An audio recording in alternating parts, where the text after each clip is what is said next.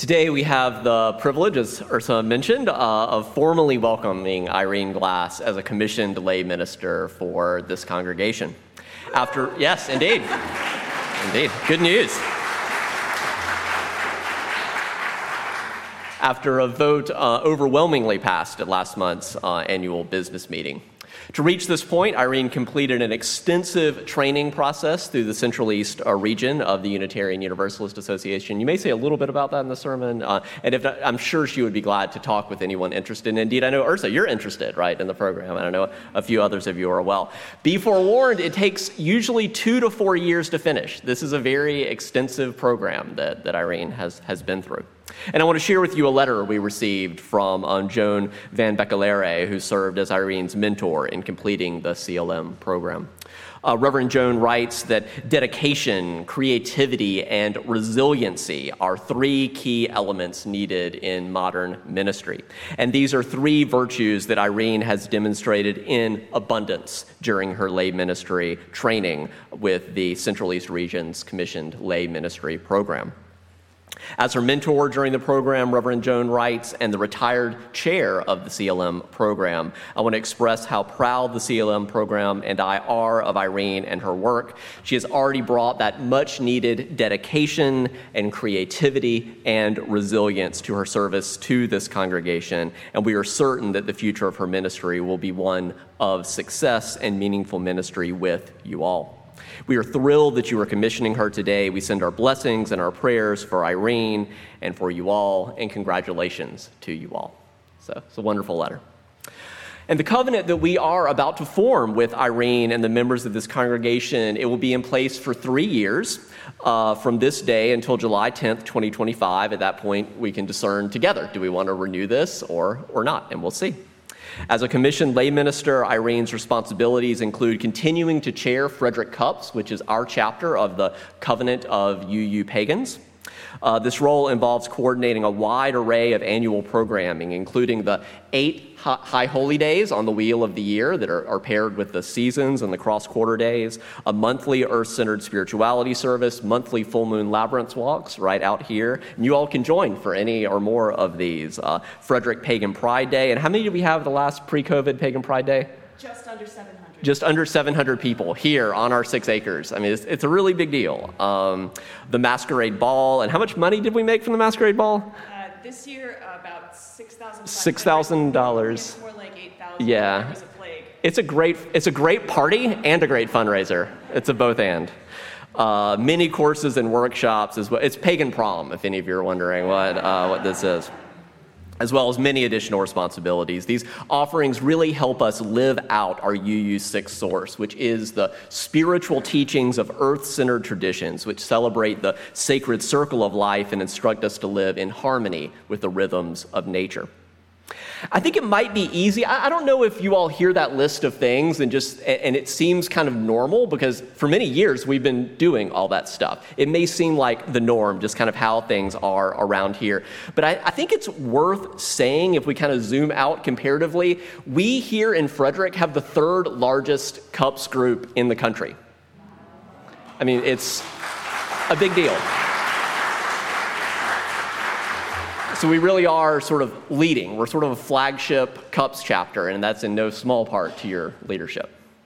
Uh, personally, I really have seen Irene as a colleague for many years. We've co led, what, 20 something mini retreats, uh, three hour yoga meditation mini retreats. It would have been many more except for COVID, and we hope to get back to that um, soon. And in many congregations, CUUPS is fairly peripheral, like it, to the congregation, and it's really not here. So it, I'm, I'm, really grateful that it, it's uh, for the many ways in which it's integrated. So it's, it's with great joy that I now hand the pulpit over to our new president of the congregation, Cheryl O'Brien, to lead this, this ritual.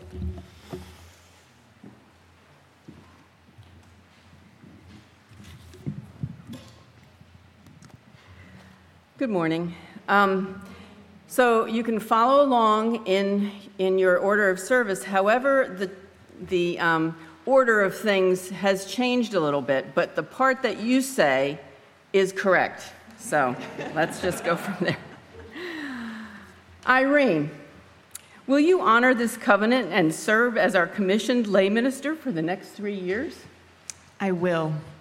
I am grateful for the opportunity to serve this congregation and the wider community. To the best of my abilities, I pledge to be open to learning from each of you, to minister with integrity and love, to support and care for the well being of all the members and friends of this congregation, to live our shared Unitarian Universalist principles, and to support the mission of this congregation.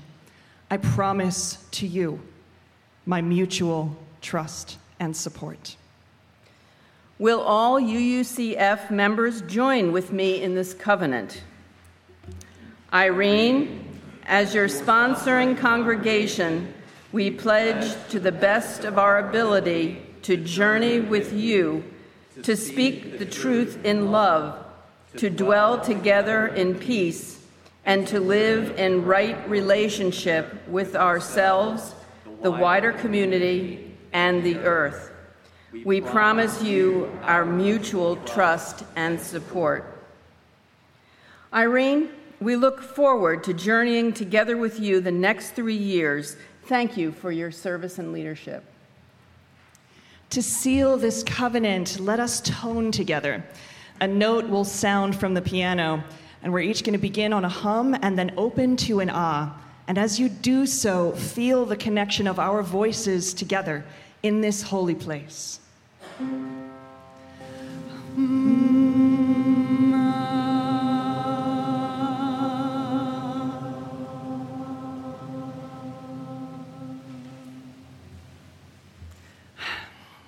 I remember the moment it happened, the exact moment I accepted a call to service. I was just a kid, nine or 10 years old. There was a commercial playing on television, an advertisement for jeans, of all things. The music in the commercial was what did it. The song that was playing was a modernization of This Little Light of Mine, a very recognizable song, and one I already knew from singing it in children's choruses.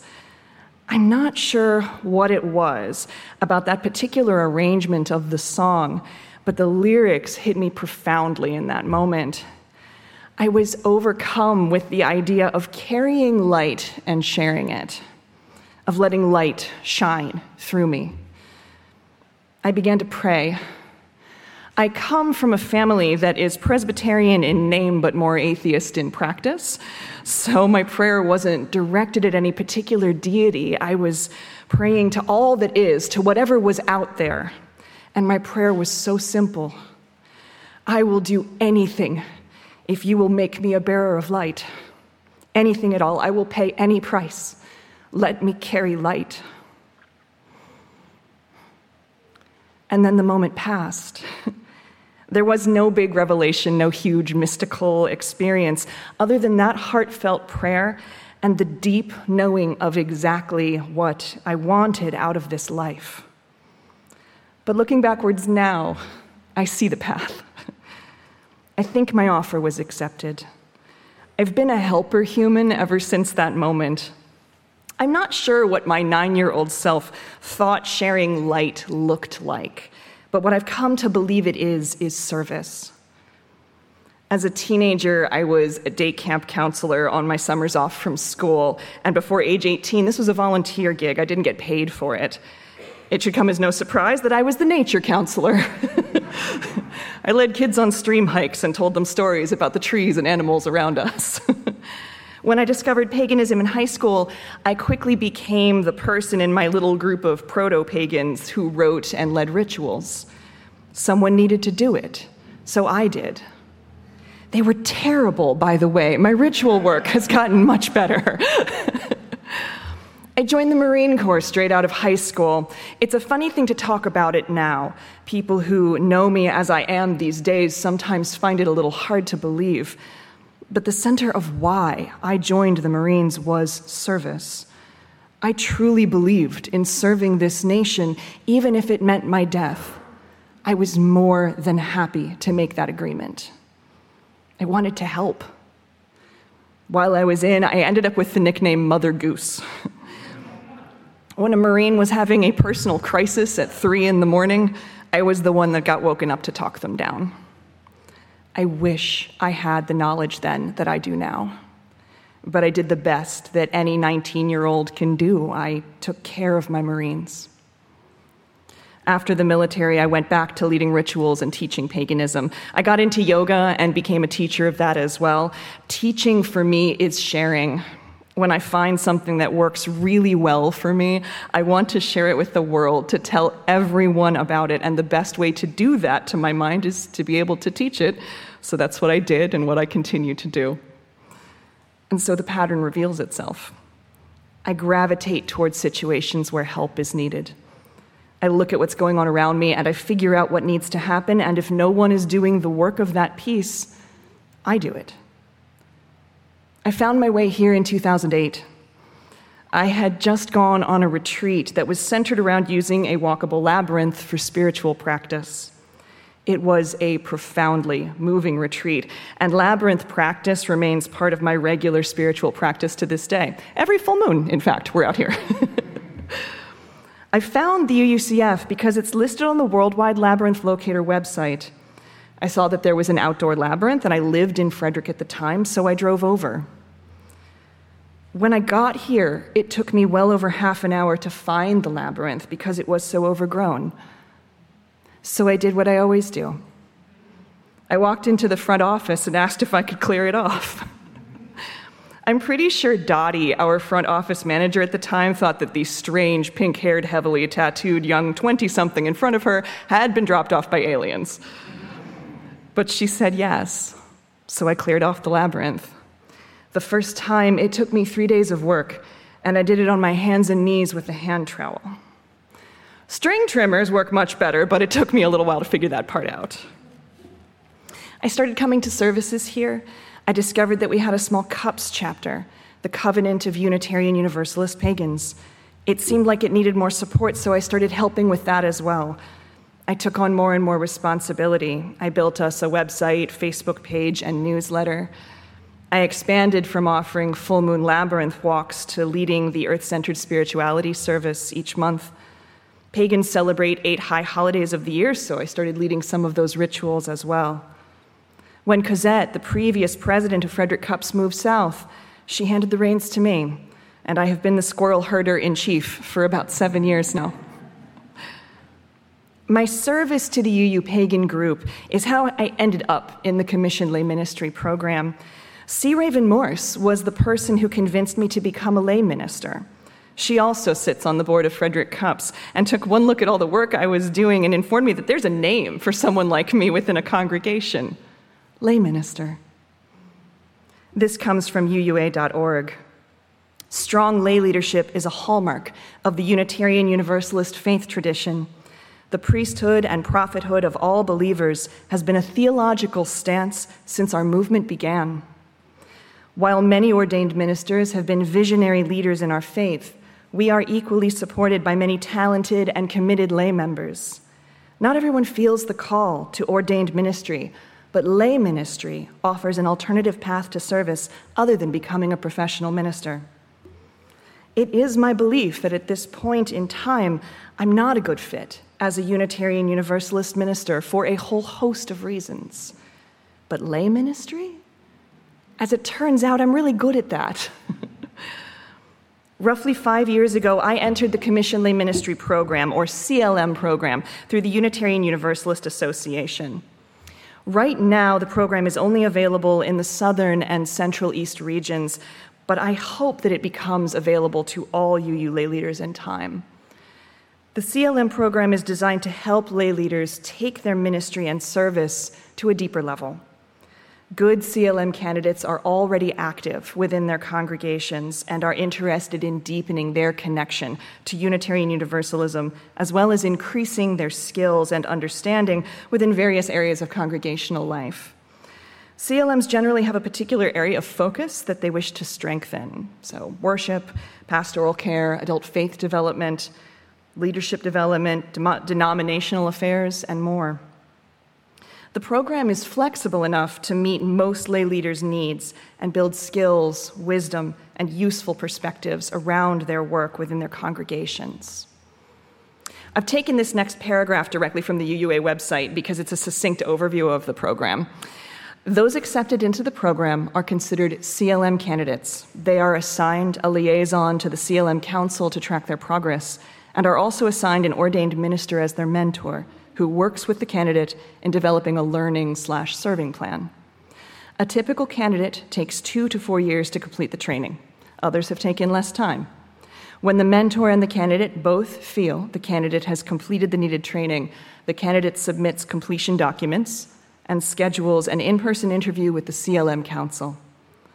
Upon successful completion of the interview, the candidate is issued a commissioned lay ministry certificate, which is good for three years, with the possibility of renewal in three year increments. CLMs are then commissioned by their congregation in a ceremony in their home congregation, which we just did.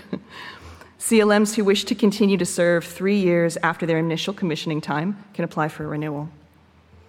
My own experience of the CLM program was excellent. It took me five years to complete, which is a little bit longer than average. Over the course of those five years, we had a pandemic. I lost my father. I got married. And I released a book. So I honestly don't feel too bad about the extra time. and as my own mentor, Reverend Joan, was so good about reminding me, I was also doing the program while already doing the work of a CLM. The training materials in the program are fantastic.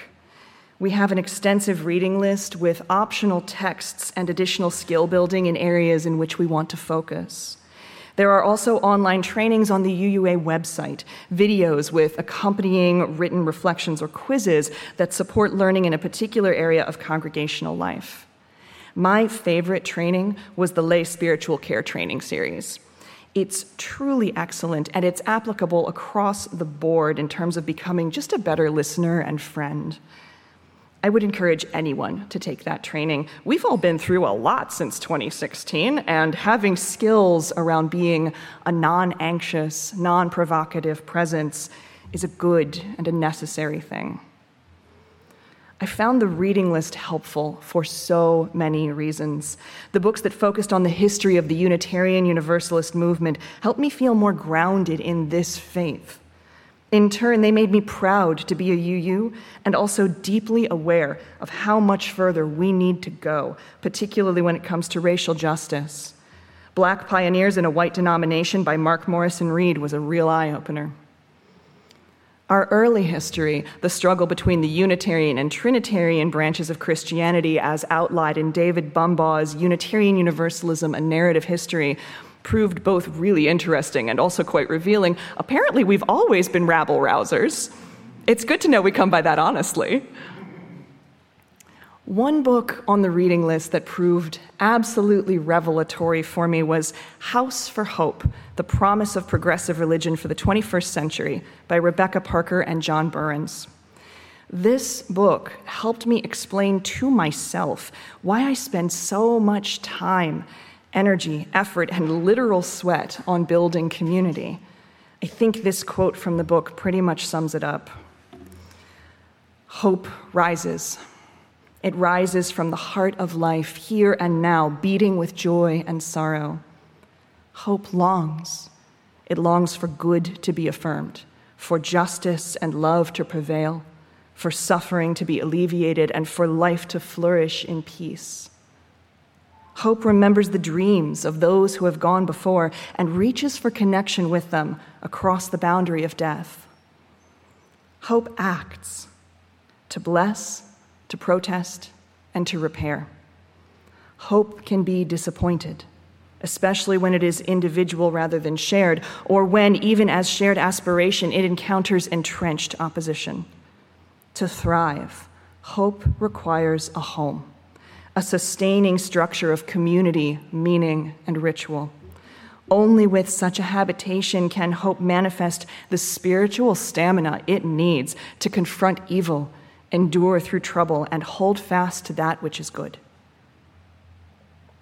I build community because some deep instinctual part of my brain understands that hope the most precious yet fragile of the trinity of faith, hope, and love, needs the company of others in order to survive.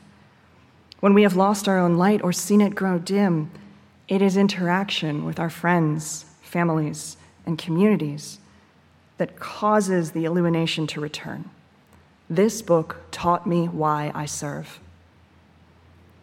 Another area that was truly life and practice changing for me were the books that focused on pastoral care. I read that entire collection, including all the optional texts plus the online training. For those of you who do not know, pagans do have clergy. I was first ordained in 2003 and have been in service to the wider pagan community since then. However, because we are not centralized, our clergy training materials vary dramatically.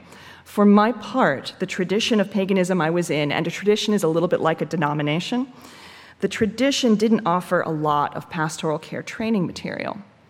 When I began the CLM program, I knew a lot about liturgy and the areas pagans think of as the ritual arts. I knew a lot about devotional practice. I knew a lot about how to run events and support community. I'm good at organizing events and people. But I had a big gap when it comes to pastoral care. It was truly wonderful to have that blank space in my ministry healed. Those particular training materials were so valuable that I have begun teaching pastoral care through a pagan lens at the pagan festivals and conferences I'm already presenting at. And it's not just the reading list. Having a minister or mentor to check in with and ask questions of was such an incredible resource. Reverend Joan helped me navigate some complex situations involving interpersonal conflict.